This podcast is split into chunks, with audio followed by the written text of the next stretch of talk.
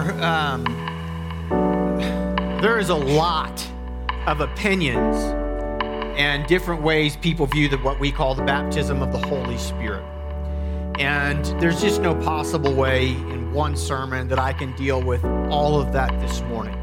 My goal is to try to provide an overview of the major themes and what I believe are the important points concerning the baptism of the Holy Spirit.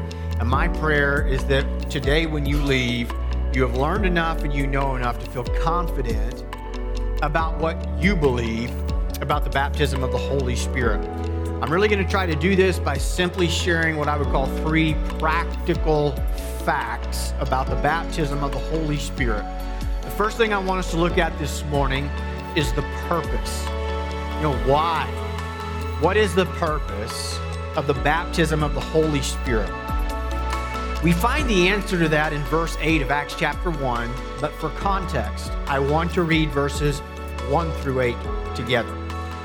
In Acts 1, verses 1 through 8, in the first book, O Theophilus, I have dealt with all that Jesus began to do and teach until the day when he was taken up after he had given commands through the Holy Spirit to the apostles whom he had chosen.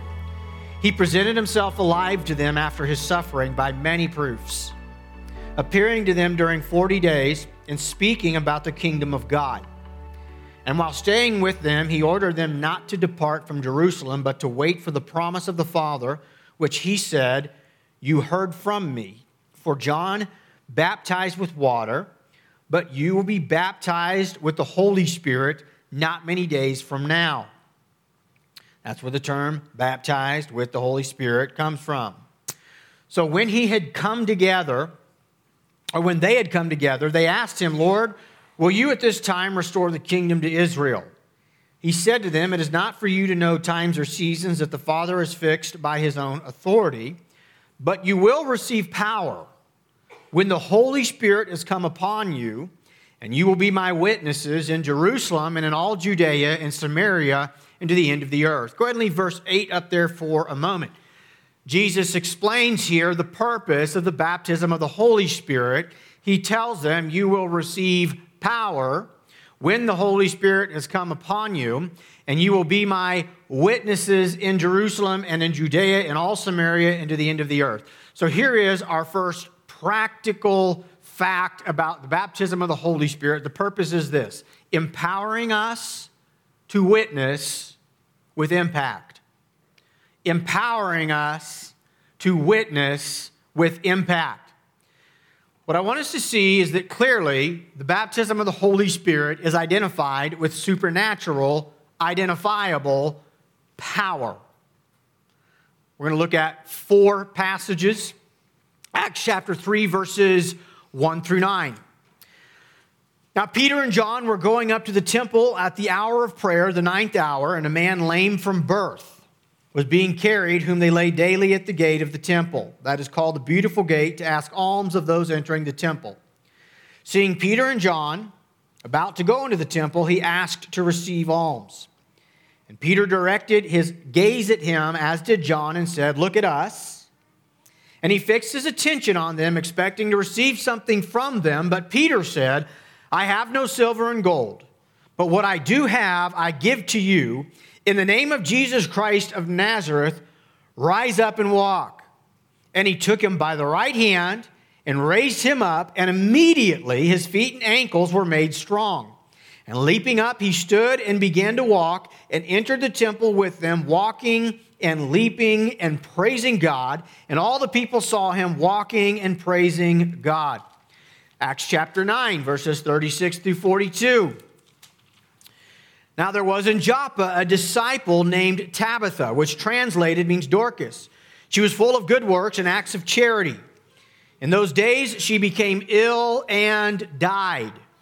And when they had washed her, they laid her in an upper room. Since Lydda was near Joppa, the disciples, hearing that Peter was there, sent two men to him, urging him, Please come to us without delay. So Peter rose and went with them, and when he arrived, they took him to the upper room. All the widows stood beside him, weeping and showing tunics and other garments that Dorcas had made while she was with them. But Peter put them all outside and knelt down and prayed. And turning to the body, he said, Tabitha, arise. And she opened her eyes, and when she saw Peter, she sat up.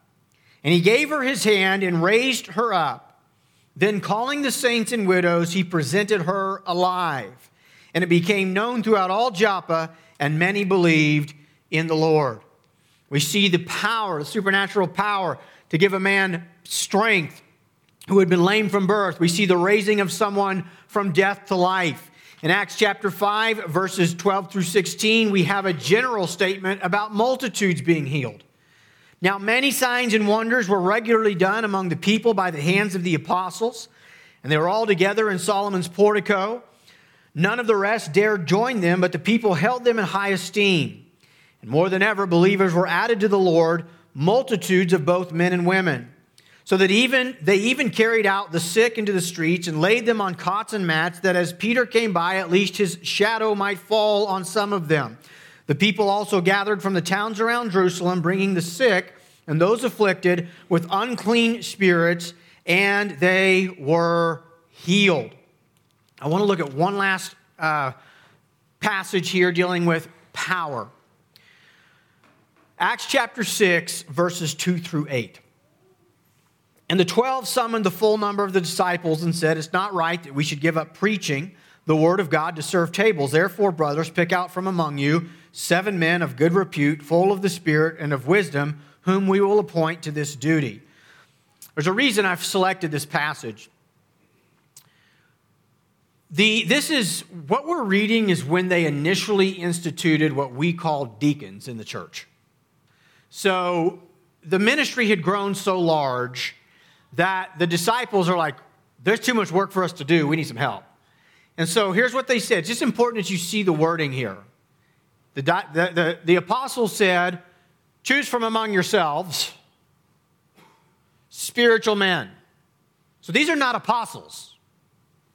These are normal people in the church who demonstrated a sincere, godly life to follow the Lord. That's who we're talking about here. Very important you understand that. Stephen is one that is selected, and so he becomes what we call a deacon. Now, knowing that we're dealing with ordinary people in the church, let's finish. So they pick Stephen, and let's go all the way down to verse 8. And Stephen full of grace and power, was doing great wonders and signs among the people. Clearly, the great wonders and signs, the filling of the Holy Spirit, wasn't for some group of select 11 individuals. It was the normative experience of the New Testament believer.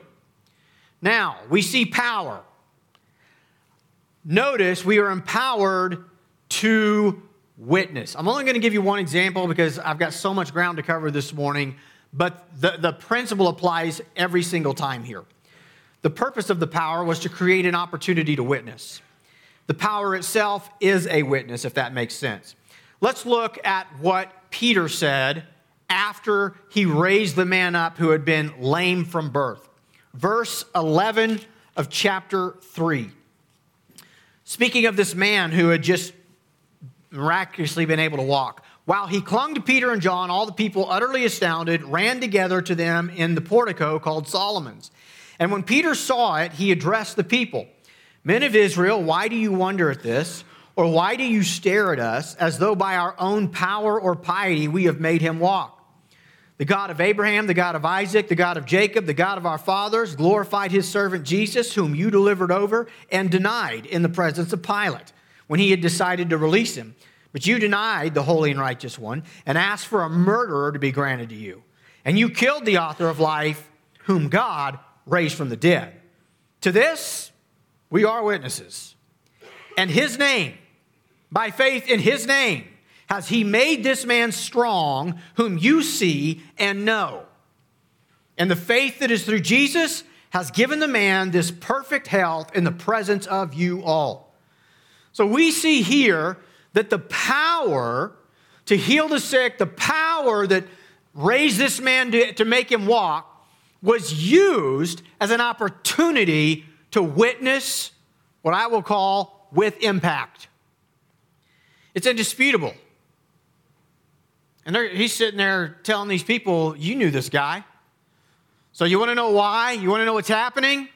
What's happening is Jesus, whom you killed and crucified, risen from the dead, demonstrating he's exactly who he said he is. And God's poured out his spirit on his people.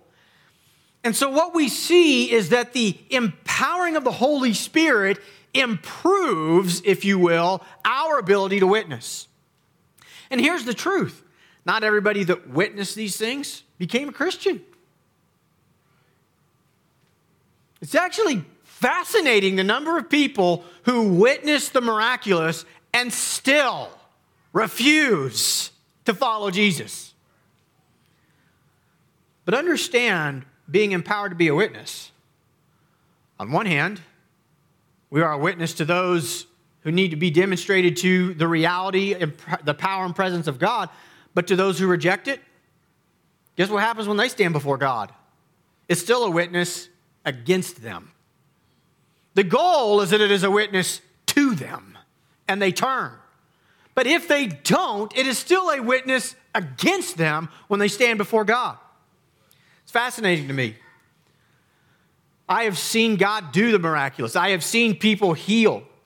I've seen two people healed of stage four cancer after they were sent home to die. We're done with chemo, we're done with radiation, and you can live for a year on chemo or radiation, or you can live for two to four and have a better two to four years or two to four months of your life before you die. Two times I've seen people like that completely healed of cancer. I've seen two people raised from the dead. In this room right now, there are about five or six of you who were with me at one event where we saw somebody raised from the dead. And I mean actually dead. I mean like they were done working on the guy dead, waiting for the coroner to show up dead. That's what I mean when I say dead. Dead.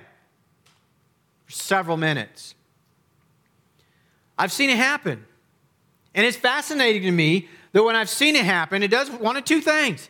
There are people that are like, whoa, God is real. And then there's people that are like, whoa, that's amazing, but I'm still not going to serve God and I'm still not going to repent. And the, reality is, is in the end, that event will be a witness against those people. That God did everything He needed to ever prove that He is there, that He is real, that He has power, that He cares, that He is capable, and they still chose to say no to God and go their own way. The purpose is to empower us to be witnesses, brothers and sisters.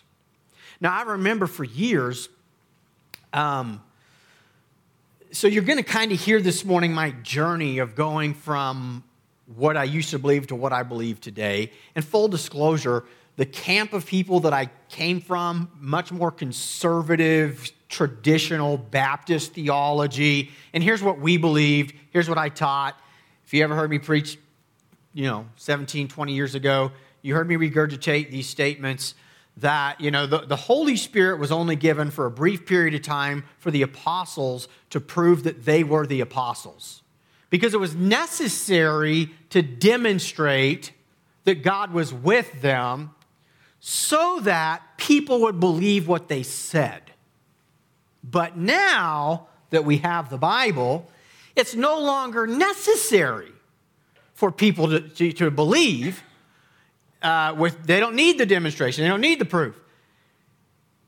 And I look back at me repeating those things, and it's just stupid. First of all, the Bible doesn't say that anywhere. Nowhere does the Bible actually say that anywhere. And furthermore, if it helped empower people to be a witness and it helped provide credibility to their message, why would it not help us? That doesn't make sense, does it? So the purpose is ultimately empowering us to witness with impact. And you will find repeatedly when people demonstrated the power of God in a supernatural way, it was used as a platform to teach Jesus and to preach Jesus and to turn people to Jesus. Number two, next practical fact the manifestation of the Spirit. Now, before I answer what the manifestation of the Spirit is, I want to make sure that you understand that word. I, I just despise using words that people don't know, they're churchy words, but there's not a better word than manifestation. So if you don't know what that word is, I want to make sure you know. Biblically, the Bible teaches us that there are times when God makes himself tangible, like here on earth. One example would be when Jesus took on flesh and became human. That is an example of when God, whom we can't see or touch, manifested himself in such a way that we could see and touch. Make sense?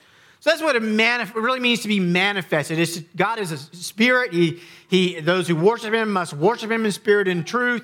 There are a handful of times in the Old Testament where you know angels or an angel would make themselves physically known, where you could physically see them, you could physically hear them. That's an example of something from the spiritual world being manifested in the physical world. Okay, so what is the manifestation of the Holy Spirit? What does it look like in real life when it happens? Here's the answer it is varied. I'm going to introduce a statement that I'll make sense of here in a moment, but it's a very important statement. This is that. Now, I want to take you back to our text. We've already read it, but I want you to read verses 14 through 16 again of Acts chapter 2. Holy Spirit's fallen. Everybody's already did their speaking in tongues thing, which I'm going to address in a little bit. But look what Peter says. Peter, standing with the eleven, lifted up his voice and addressed them.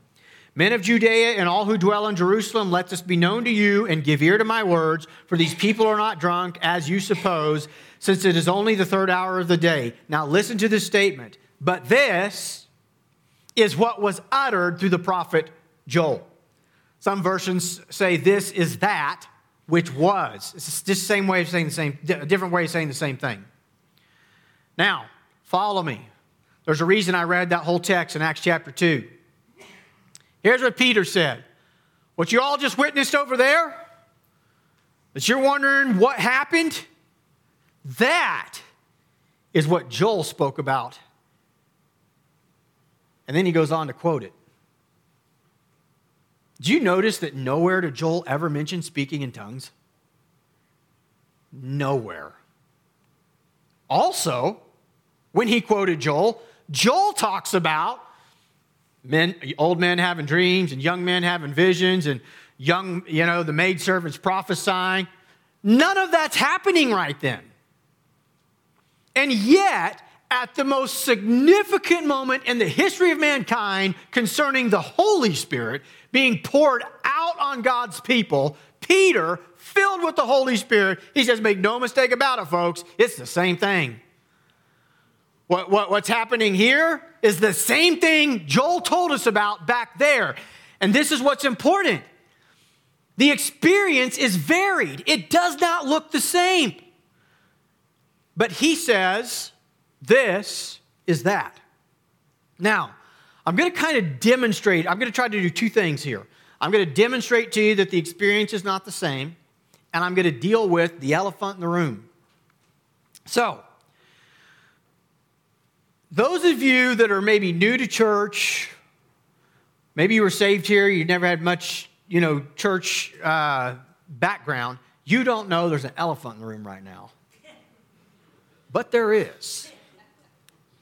And I want to explain what it is and I want to deal with it. So I'm going to deal with the elephant in the room and I'm going to deal with, I'm going to, I'm going to use it to show you that the experience is varied.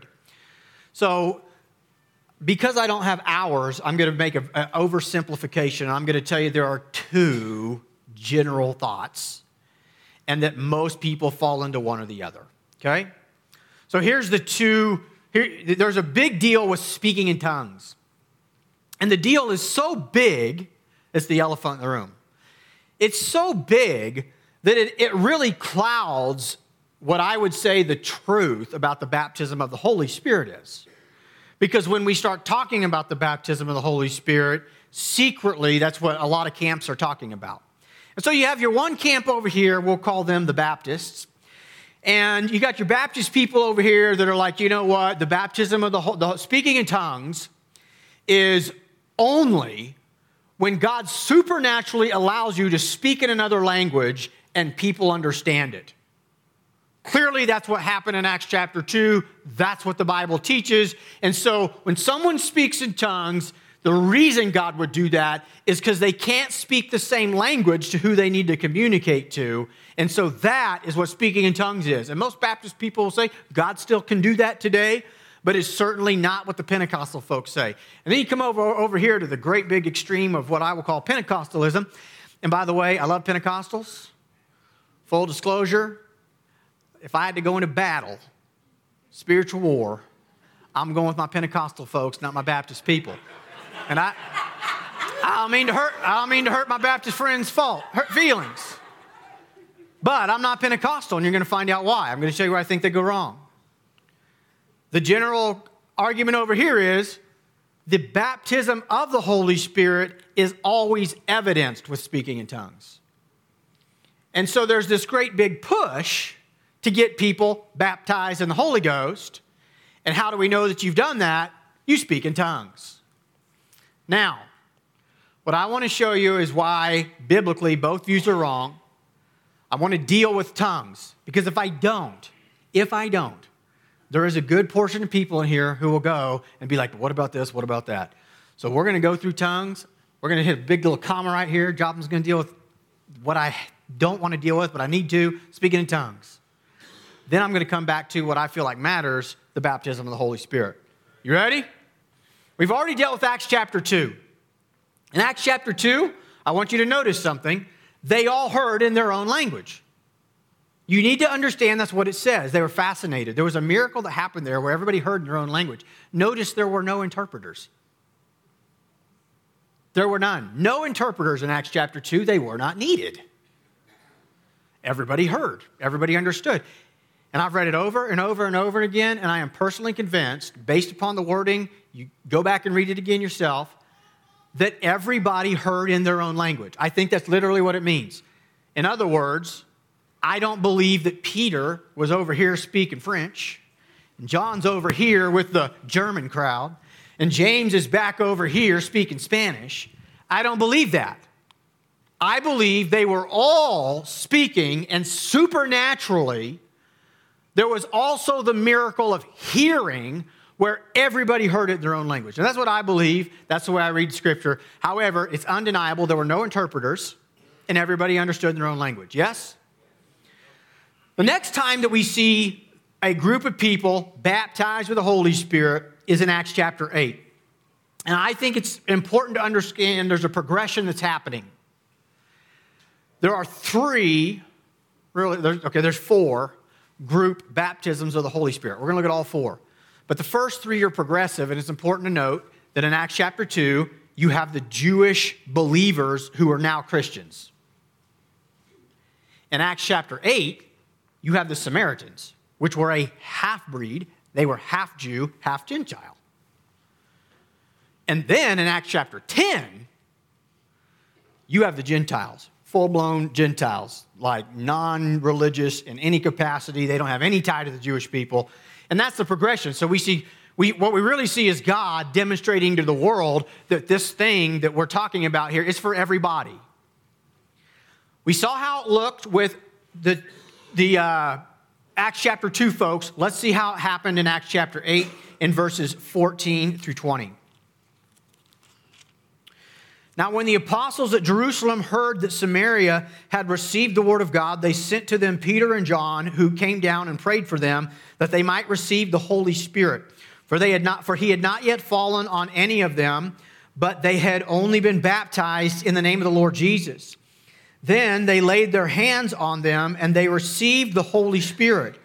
Now, when Simon saw that the Holy Spirit was given through the laying on of the hands of the apostles, he offered them money saying, Give me this power also.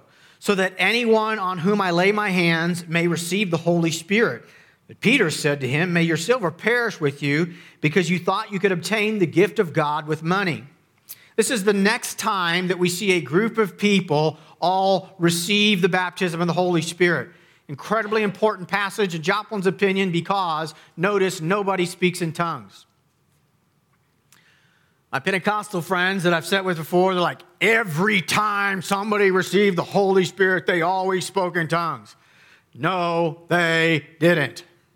Here we are at time number two. Now, I want to I want to address something. Something happened here, though, because Simon, the sorcerer, he saw the power.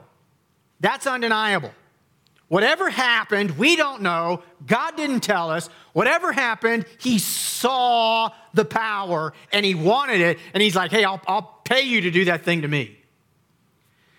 What we know is, is that whatever happened here was evidenced. You could see it with your eyes. It was saw, seen, it was heard, it was visible. That's undeniable. But God, in His great wisdom, and some of my Pentecostal friends will say what, what they saw was them speaking in tongues. Maybe. I will give you that. Maybe. Let me tell you something. God's the one who wrote the word. God, Holy Spirit inspired it. And God, in His great wisdom, chose not to say that there. So I'm not going to say it. I don't know what they were doing there. All I know is it was visible. And all I know is, is that, and this is, I'm going to introduce this, I'm going to say the statement again. This, it's that. Same thing that happened in Acts chapter 2, it's just different. This is that. It's all the same. So let's keep moving. Let's see what happens with the Gentiles. Acts chapter 10, verses 44 through 48. While Peter was still saying these things, the Holy Spirit fell on all who heard the word.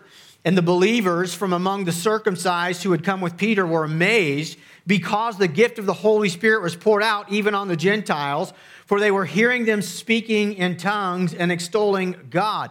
Then Peter declared, Can anyone withhold water for baptizing these people who have received the Holy Spirit just as we have? And he commanded them to be baptized in the name of Jesus Christ. Then they asked him to remain for some days. Couple things about this passage we cannot deny. Here we see them speaking in tongues. But it's important to note, interestingly enough, here, it actually happens immediately. Like the outpouring of the Holy Spirit happened immediately. He's preaching to a bunch of Gentiles who aren't, they're not saved. They're interested. They want to know. Peter's witnessing with great boldness and authority. And the Holy Spirit's poured out on them these guys are baptized with water afterwards. Peter's like, whoa, okay. So that's exactly what happened to us.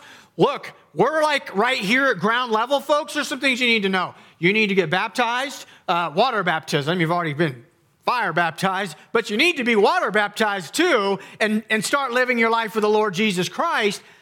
This is different than the way it happened in Acts chapter 2. And the same principle that I'm about to show you from Acts chapter 19 also applies here. So in Acts chapter 19, last group baptism of the Holy Spirit recorded for us in scriptures, Acts chapter 19. And it happened that while Apollos, verse 1, was in Corinth, Paul passed through the inland country and came to Ephesus. There he found some disciples, and he said to them, Did you receive the Holy Spirit when you believed? And they said, No, we have not even heard that there is a Holy Spirit. And he said, Into what then were you baptized? They said, Into John's baptism. And Paul said, John baptized with the baptism of repentance, telling the people to believe in the one who was to come after him, that is, Jesus. On hearing this, they were baptized in the name of the Lord Jesus. And when Paul had laid his hands on them, the Holy Spirit came on them, and they began speaking in tongues and prophesying. There were about 12 men in all. Here again, yes, we see speaking in tongues. But I want you to notice it's very different from Acts chapter 2. In Acts chapter 2, we got a bunch of people that speak different languages, and everybody's hearing in their own language. My Baptist friends over here, like, that's the only time ever God does this stuff, like when somebody can't understand. We got 12 people here who all speak the same language, folks. And the same thing applies in Acts chapter 12 with the Gentiles. This wasn't a bunch of people speaking, you know, different languages that supernaturally needed God to help them understand so that they could communicate truth. They all spoke the same language. They were 12 people walking together.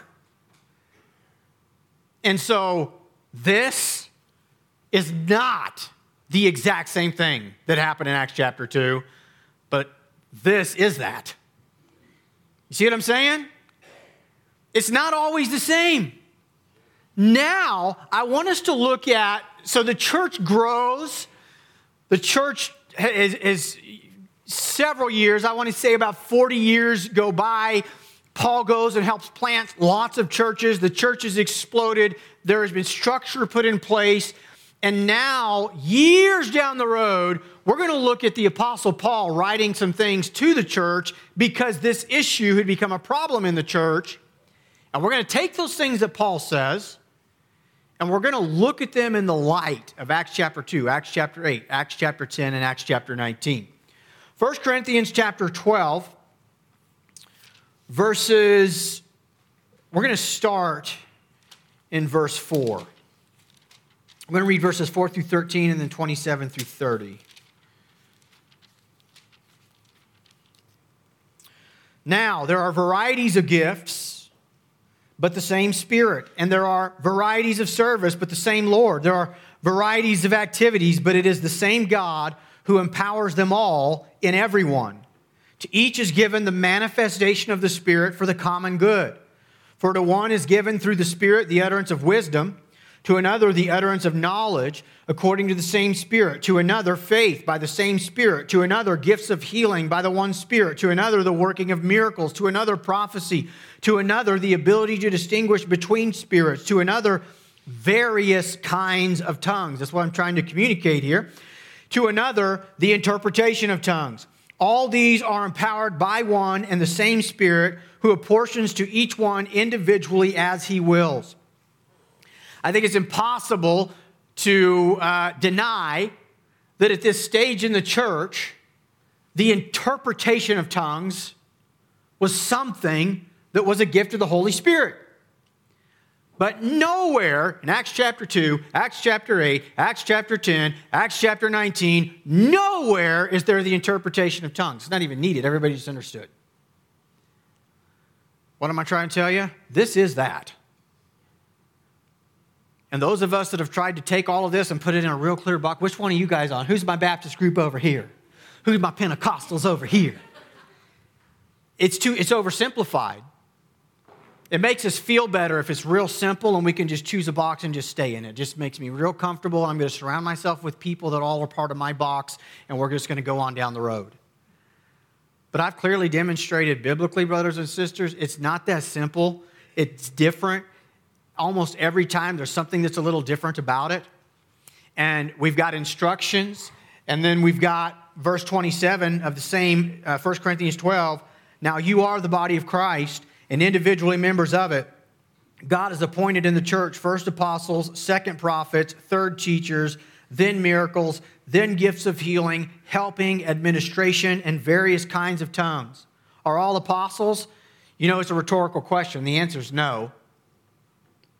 Are all prophets? The answer is no. Are all teachers? Do all work miracles? Do all possess gifts of healing? Do all speak with tongues? Do all interpret?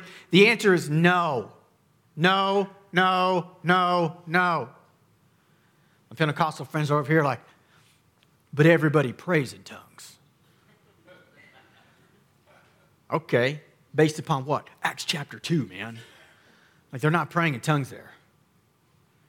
Acts chapter 10, Acts chapter 8, Acts chapter 19. Nowhere is any of them praying in tongues. None of them. They're actually speaking in tongues.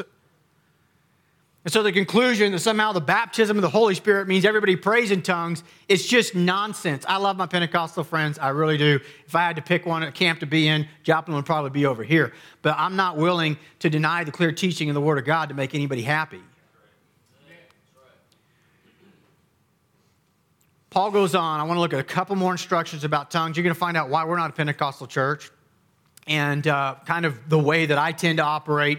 Last piece on this big elephant in the room, and then I want to get back to what matters to me, understanding the big picture of the baptism of the Holy Spirit. How can you know that you've received the baptism? I want to get there. But trust me, if I didn't deal with this elephant, it'd be the topic of everybody's lunch afterwards. 1 Corinthians 14, last passage here on tongues. We're going to read verses 6 through 19. Or, yeah, I think so. Yep, 6 through 19. Now, brothers, if I come to you speaking in tongues, how will it benefit you unless I bring you some revelation or knowledge or prophecy or teaching? If even lifeless instruments such as the flute or the harp do not give distinct notes, how will anyone know what is played?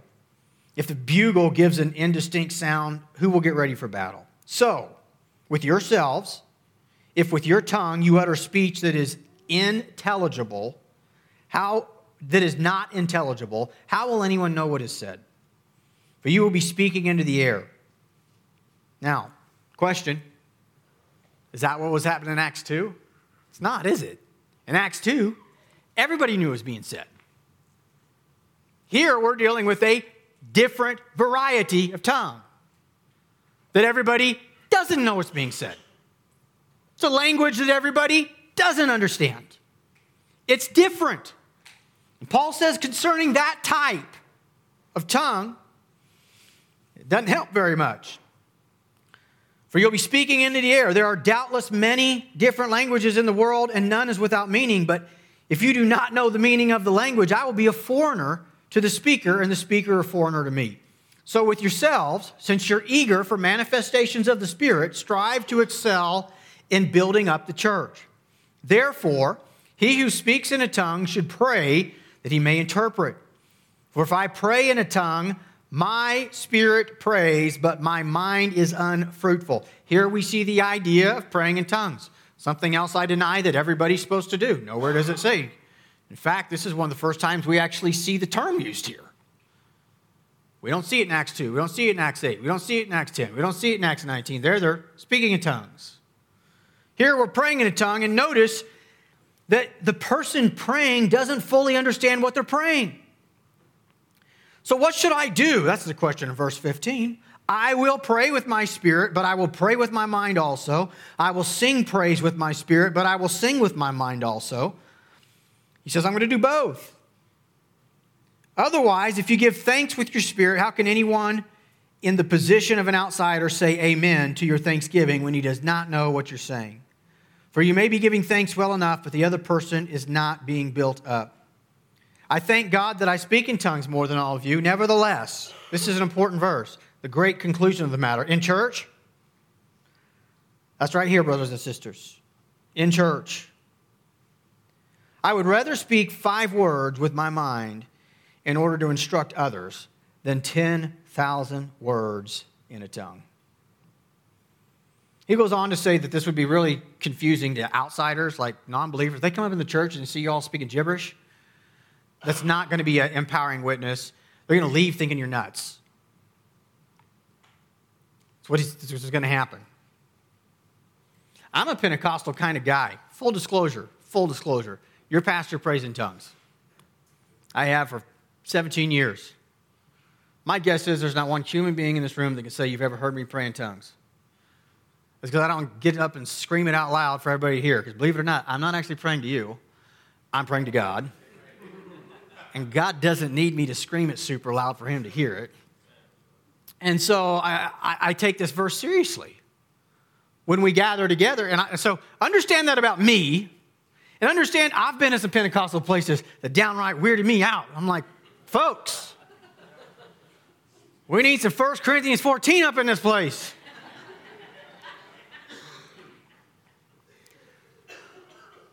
That said, here's, here's what I want you to see. So, so this is our position here. This is Joplin Emerson's position. If, you know, I, I, I, the Bible doesn't teach us everybody's supposed to speak in tongues, clearly tells us that. You can't point to Acts chapter 2, Acts chapter 8, Acts chapter 10, or Acts chapter 19 as evidence everybody is supposed to pray in tongues. And so the evidence of the baptism of the Holy Spirit is not speaking in tongues. It's an evidence. And it can be faked, like almost anything else. Some of the most non spiritual people I know think that they are some tongue speaking, you know, magicians. And I'm like, Holy Spirit needs to get a hold of your heart first. And you need some fruits of the Spirit here, folks. Love, joy, peace. Some of the most I mean as a snake, cut you up with their tongue, stab you in the back. I've actually I've had somebody trying to explain to me what they said to their family members who didn't believe this. They're like, and I just told them, you will never know the love of God like I know the love of God because you don't have the Spirit like I do. I'm like, oh, I bet that worked well. I mean, they are at home right now hitting their knees to get that kind of love. This is why. How many of you are familiar with uh, the great love chapter? You know, that, uh, uh, the, you know, if I speak with, you know, the tongue of angels and I give my body to be burned and I give everything but have not love, I'm like a sounding gong you're probably all familiar with that. If you've ever been to a Christian wedding, you've probably heard it put in there somewhere. Did you know that chapter is between chapter 12 and chapter 14 of 1 Corinthians? It's, it's right between them. Chapter 12, where I was reading about all the different gifts and how we're all one body. And then chapter 14, where he goes back to dealing with what it, you know, some rules in the church. Chapter 13 is right there in the middle. Like, look, love's the greatest of all these folks. Doesn't mean we shouldn't desire the gift, we should. We certainly shouldn't try to make excuses. You know, I said this last service. The last thing in the world that you want in your faith is somebody who has never demonstrated the supernatural power of the Holy Spirit explaining to you why you shouldn't have the power of the Holy Spirit in your life. That's a red flag. I don't want some teacher explaining to me why he's powerless and why I should be powerless too. Red flag, he doesn't get it. At the same time, we have to recognize that these things can become divisive. And the very moment that we stop loving and caring, and, and, and love is above all, and we start making those snarky statements like the one I made, you, we're getting nowhere. So here's what we see the manifestation of the Spirit is varied. It's varied. By the time you get to 1 Corinthians 12, there's a bunch of other stuff named. You've got supernatural wisdom. It's not just smart guys, it's like supernatural wisdom. God said he would use the dumb to confound the wise. We're talking about, you know, uh, the, the, the, gift to discern spirits, the gift to heal, the gift of miracles. We, we see that it manifests itself in a lot of different ways. We have to understand that. We'll miss the boat when we believe this is the box. So here's what it looks like. Because guess what? Acts chapter 2 is a little different from Acts chapter 8. And Acts chapter 8 is a little different from Acts chapter 10. And Acts chapter 10 is a little different from Acts chapter 12, uh, 19. And then by the time you get to the instruction of 1 Corinthians chapter 12 and 1 Corinthians chapter 14, you're seeing it dealt with in ways that don't even show up in Acts chapter 2 through chapter 19. You know what? Here's what Peter said about it this is that. Make no mistake about it, it's all the same.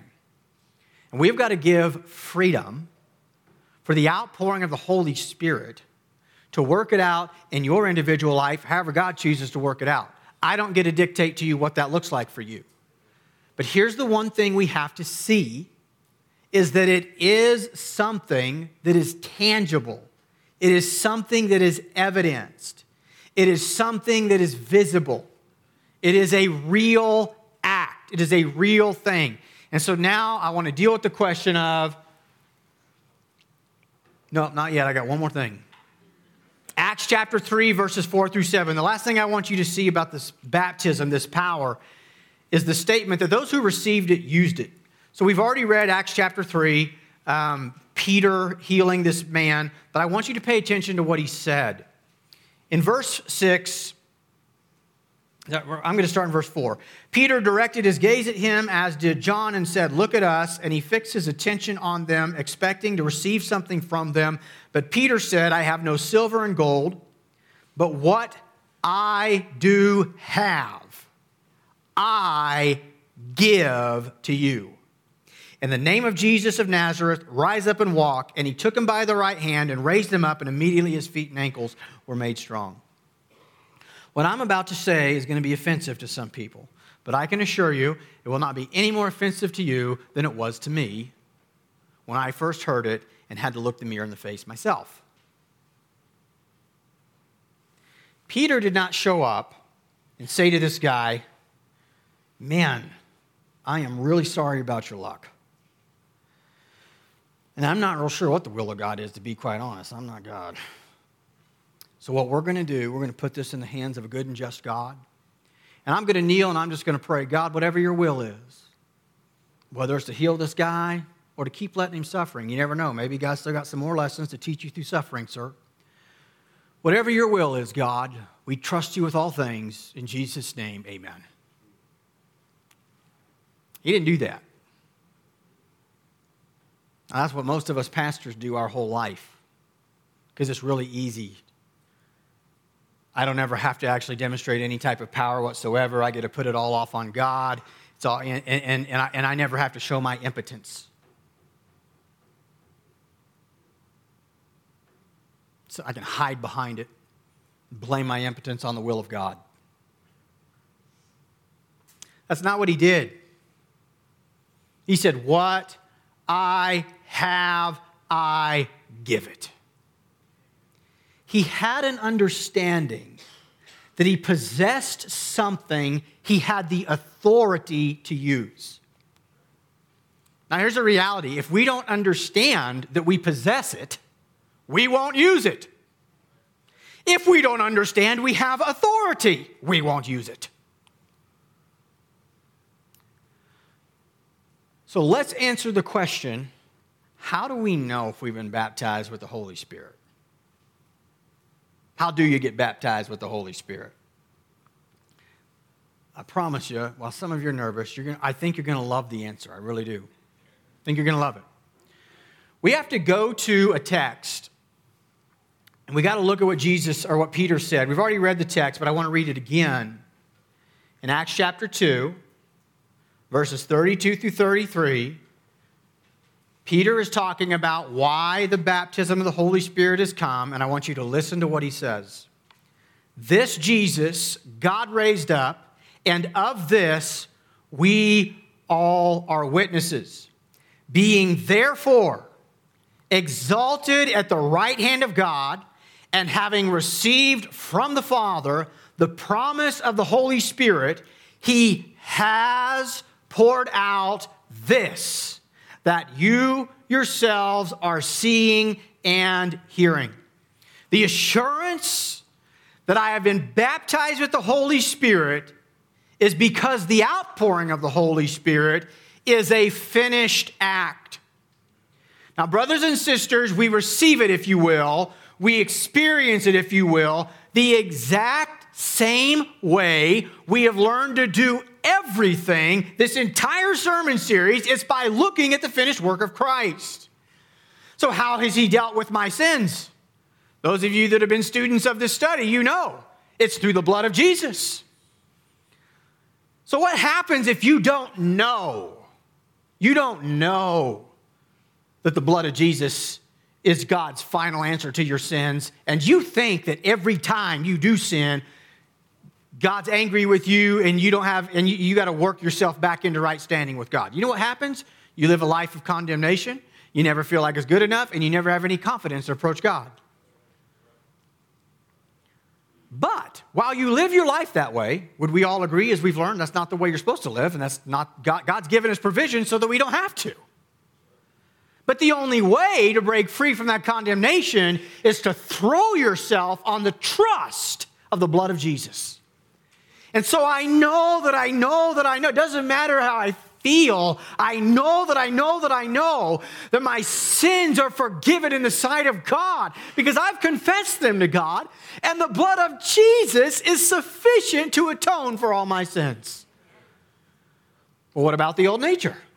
As we've already studied, God has dealt with my old nature in Christ. And would you agree that when you don't know that, you spend your whole life trying to face the old man and make him quit being bad. You live in condemnation. But as we've already studied, when you learn the path and you recognize you've got to stop looking in that direction, you've got to look to the cross and see that God says He sees your old man is crucified there, dead, done. It's already done. The greatest penalty of all penalties has already been done. And so God sees you, that old nature of you, dealt with. It's done. I have to look to Jesus if I'm going to find peace in that. I've got a new nature. Why? Because Christ has risen from the dead. And why has the Holy Spirit been poured out? Because he has been exalted to the right hand of God, and the promise of the Father was fulfilled, and the Holy Spirit was poured out. It is done on all of God's sons and daughters. It is a done deal, brothers and sisters. It's over, it's done in Christ Jesus. But if I don't know that, then I live feeling like it hasn't happened. I live looking for a certain event to make it happen. So in my life, I had to go through the exact same process that I've had to do this entire sermon series that I've shared with you all about, where it's like, I've got to recognize do, eh, do I agree with God's word or not? And so Joplin's at this point where he's like, but, but I know it says that it was poured out, but like, God, none of these things are happening in my life. And so it must not be poured out on me. And I had to get to the same place where I'm like, you got to quit arguing with God. And here's what I accept it's done. It is poured out.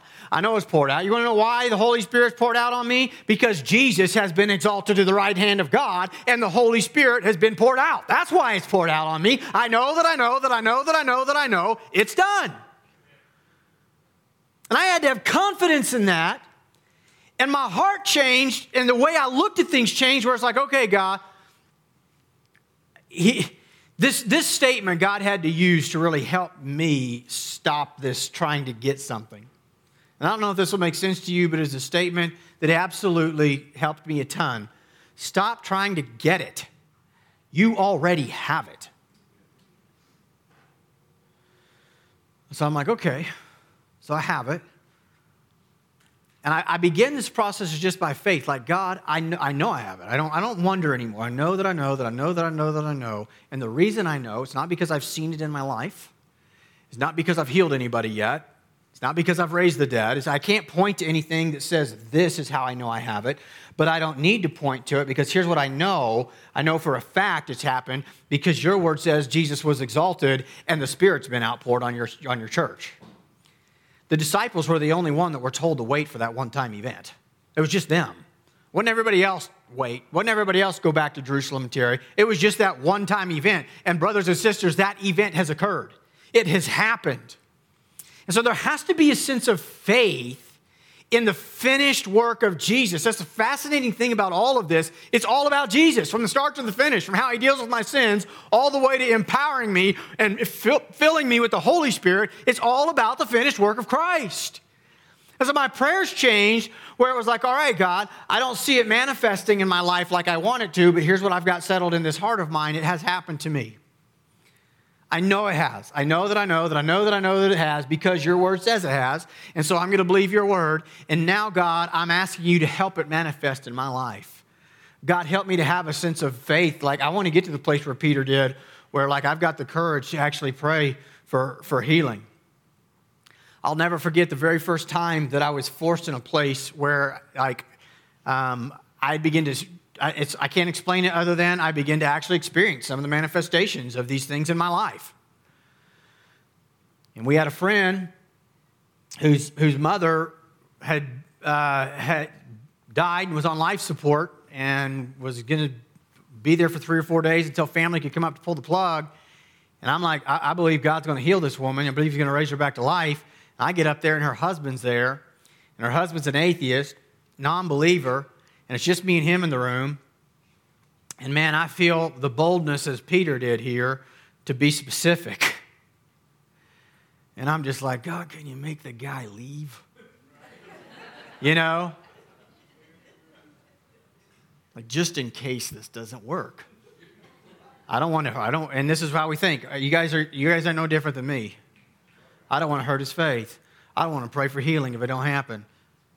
It'll just be one more reason that this guy will think, you know, what he's thought.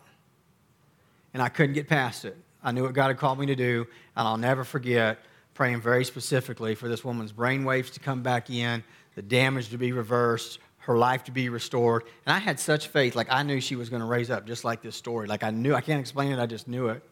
But it didn't happen. And, and I left, and I remember thinking it's going to happen when I leave. That way, you know, I don't get any credit. This is all about going to happen. Long story short, because I only got 10 minutes and we need to close and I'm not done. I continue to pray very specifically, three to four days until they pulled the plug. And it was at the moment that they pulled the plug that this woman came back to life. She opened her eyes. She looked at her daughter. The doctor says, Hold on a second. These are nerves. It's going to take four to five minutes when there's no oxygen, and you're going to see a lot of twitching.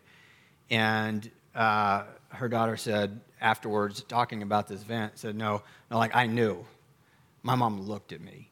Within 24 hours, she was up, walking, feeding herself. She was a modern miracle. She's well known here in this community. She was an organ donor, so there was people all over the nation waiting for organs that had surgery scheduled that had to be called back. Be like, this woman came back to life.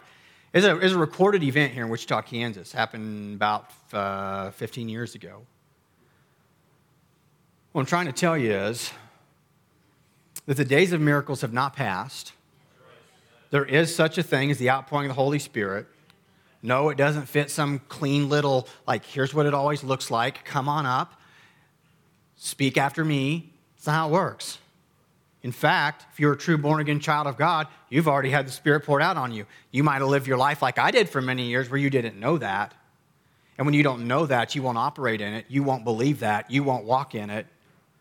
And it was hard for me to get around my mind, like, stop trying to get it. You already got it. Like, well, wait, how is that possible? If I already got it, surely it would show. It doesn't make sense. It doesn't make sense. And it came just like everything. I'd have faith in God. Your word says I have it. And so that's where I'm going to start. that's where I'm going to start. It's settled. I know you've poured your spirit out on me, but God, it's time for it to start working itself out in my life for your glory because I want to be empowered with extra power to be a extra good witness. I want to witness with impact. I want it to matter. Now I will repeat what I've already said. I've seen God do a lot of amazing things, and I have it's been mind-blowing to me. The people aren't much different than they were in the past. Most of them don't respond. Most of them don't. Most people don't wake up and change. But I understand some do. There are some that do. And in the end, it'll still end up being a witness against those who don't. So this is an accomplished fact, brothers and sisters. But if there is no expectation, if we don't know that we have this power, we won't operate in it.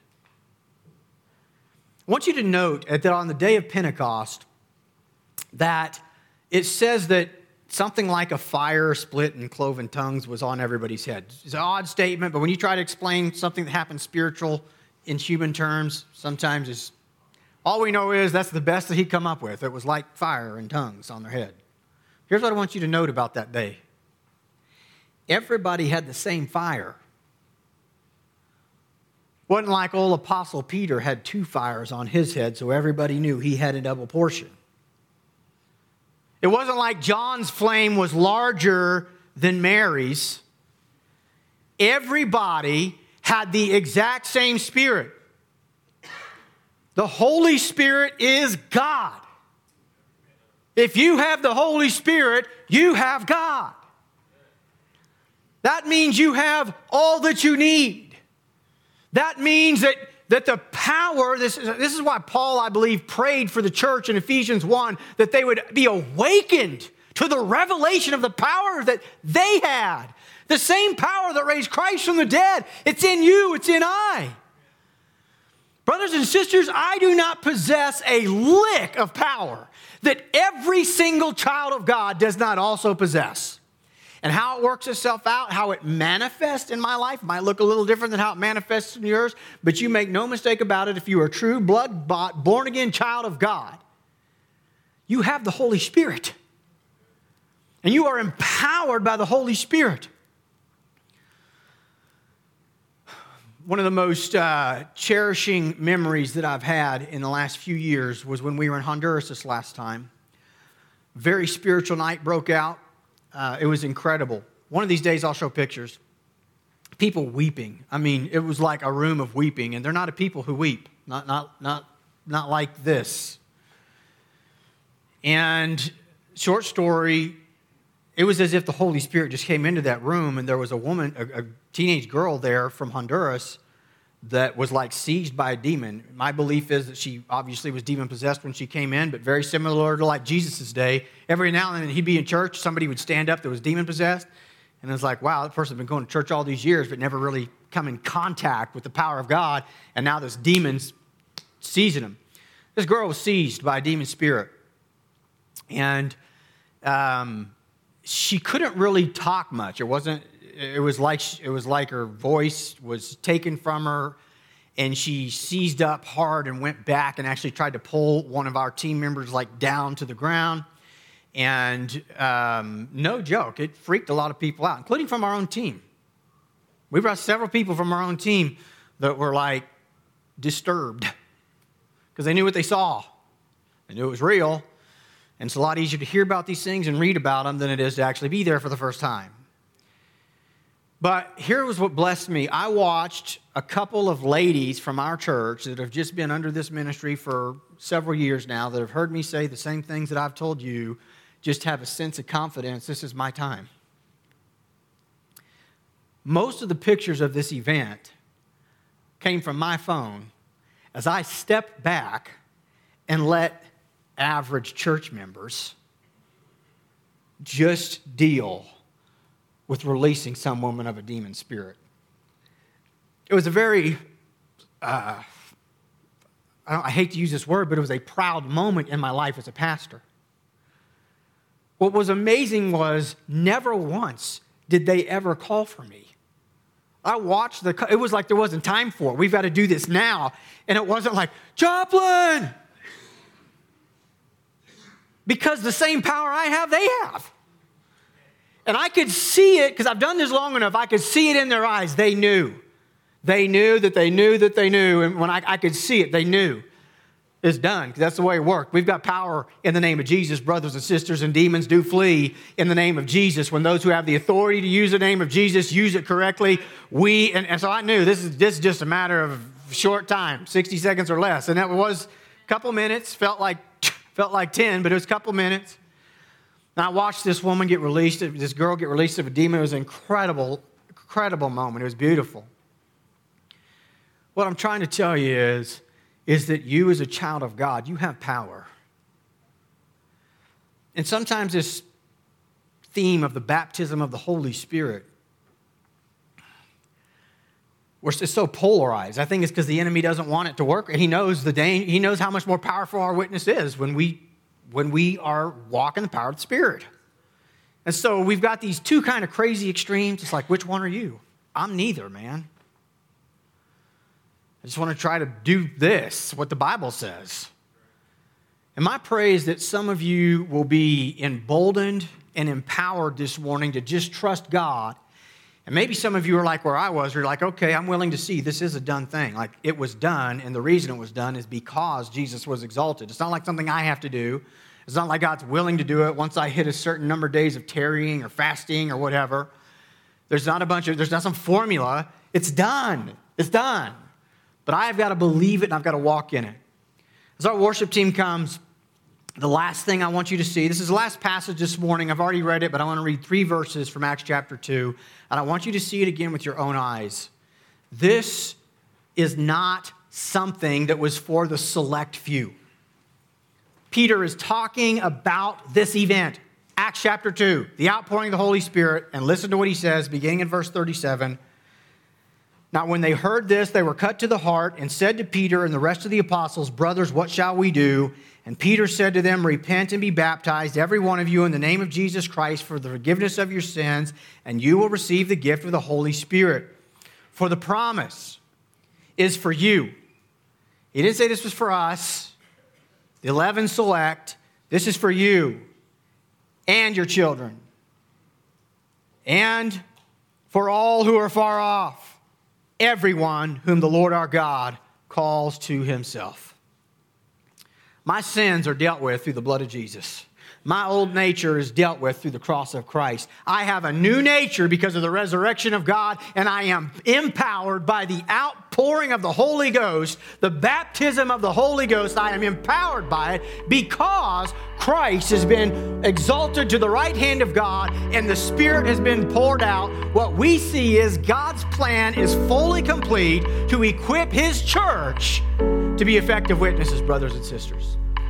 It is fascinating to me that he told his disciples after all the years of training